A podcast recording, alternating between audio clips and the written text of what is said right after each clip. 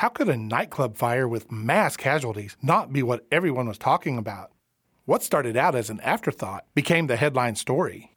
What changed? Find out now on this episode of Top Fold. Welcome to Top Fold, a podcast about all the news that would have been.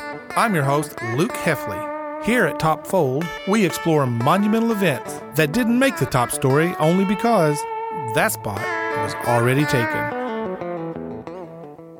Just across the Ohio River, less than three miles south of Cincinnati, there's a small town named Southgate, Kentucky. With fewer than 4,000 people, this little community once had something no other place in the country had the Beverly Hills Supper Club.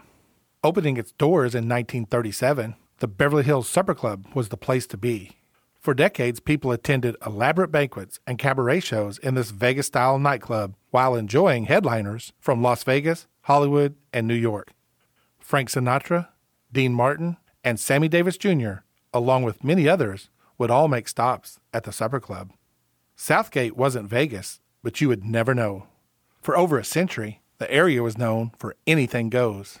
Gambling, prostitution, and alcohol were extremely common, and according to Esquire magazine in 1957, the Southgate Newport area was named the original Sin City, the outlaw grandfather of Las Vegas.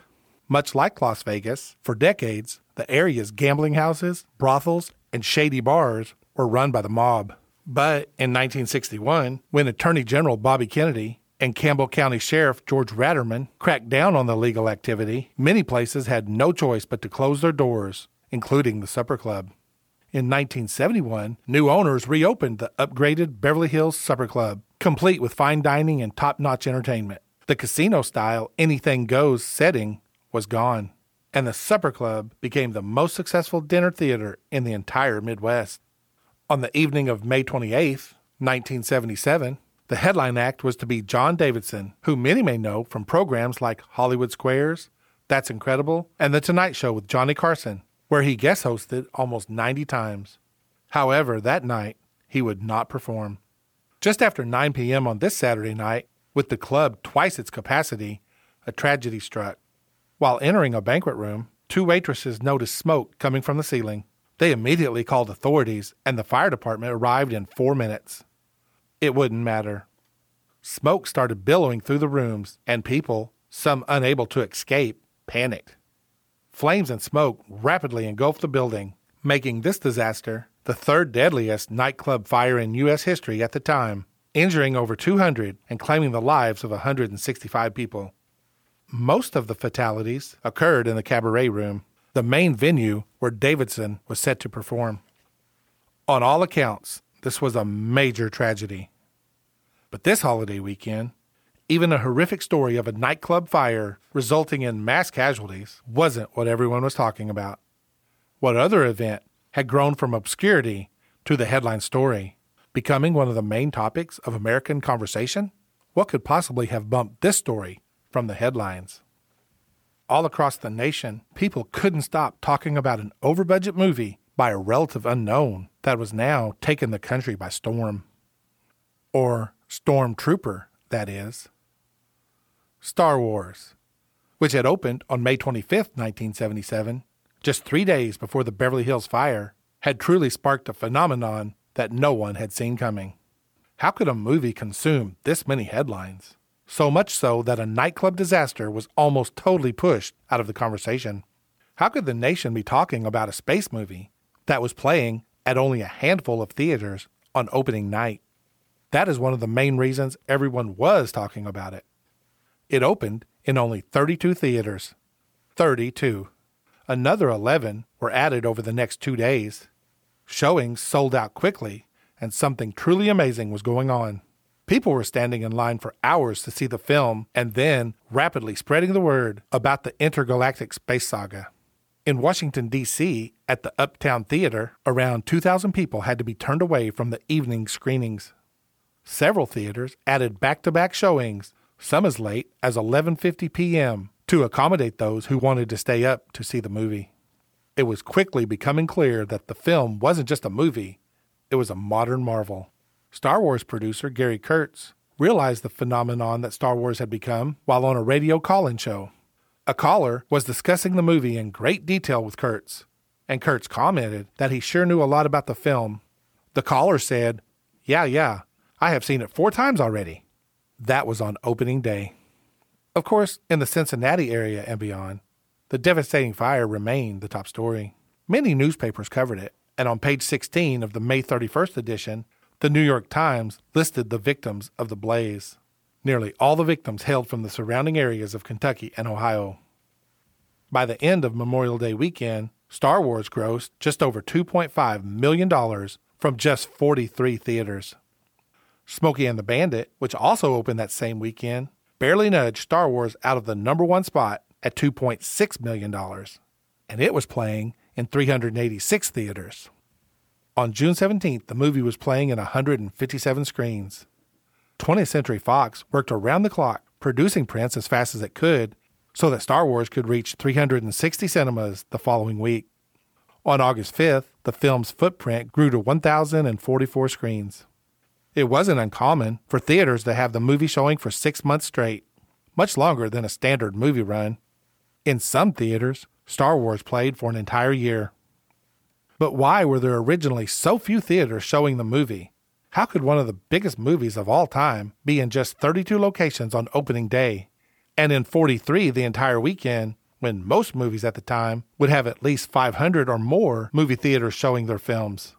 Many believe that 20th Century Fox assumed the movie would be a flop, so much so that they forced many theaters to play Star Wars in order to be able to show the highly anticipated movie The Other Side of Midnight, Sidney Sheldon's 1973 novel of the same name. Others said it was a well planned marketing campaign to get people to talk about it. If that was the reason, it worked. No matter the reason, after opening night, there were more news stories, headlines, and conversations around the water coolers and kitchen tables about this movie than any other news that weekend. The original budget for the movie was $8 million, which grew to 11 million by the time it was completed. Many within the production worried that the movie wouldn't break even. They were wrong. 20th Century Fox, initially sure that the movie wouldn't be profitable, had its stock double in just two weeks. By 1983, the original movie had made over 520 million, equivalent to more than 1.5 billion in today's dollars. Adjusting for inflation, Star Wars is the second highest grossing movie of all time, only second to Gone with the Wind. Back in Ohio, many speculated that the Beverly Hills Supper Club fire wasn't an accident, but that the mob deliberately started it. However, on June 10th, less than two weeks after the fire, state investigators claimed that defective aluminum electrical wiring was the cause of the blaze. Many believe that the declaration itself was a payoff. The site of the supper club was quickly bulldozed, destroying any evidence if a crime had been committed. Later, authorities determined that multiple flaws caused the horrific event overcrowding of the cabaret room, not enough fire exits, and along with the faulty wiring, there were no sprinkler systems or audible fire alarms. The headline act, John Davidson, wasn't injured that evening, but his music director, Douglas Herro, died in the fire. Later, Davidson participated in a charity event to raise money in support of the victims' families. On July 19, 1985, a $10 million settlement with General Electric ended the last of the civil lawsuits filed on behalf of the victims. All told, there were around $43 million in settlements. If someone is interested in learning more about the Supper Club and the disaster, there are at least a dozen books ranging from first hand survivor stories to investigative reporting about the event and those who were involved. The area where the Supper Club once stood remained undeveloped until April of 2022. Named Memorial Point, the property had multiple memorials, some permanent and some makeshift for family members who perished in the fire. The ground was broken on the 80 acre tract for a multi purpose living area with homes, apartments, a living center, and even a park. There will be a memorial fountain located at the exact location where the cabaret room stood to honor the 165 victims.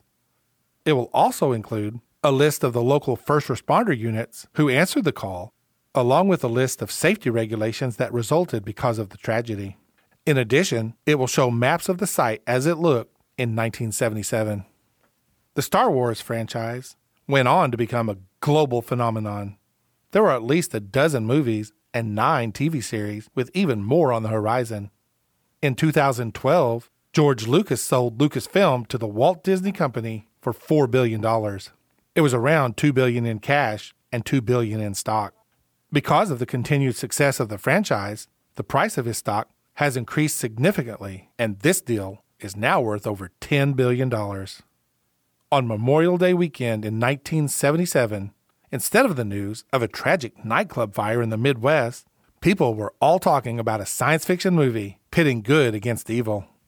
Today, some might say the idea of a single movie taking over the nation seems to have been from a long time ago in a galaxy far, far away.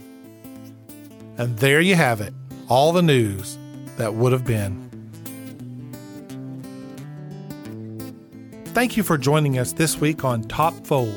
Check us out on Facebook, Twitter, Instagram at Top Fold Podcast, and subscribe on Apple Podcasts, Spotify, or wherever you like to listen to your favorite podcast. All my sources and research can be found at topfold.buzzsprout.com. There, along with other things that bring history to life.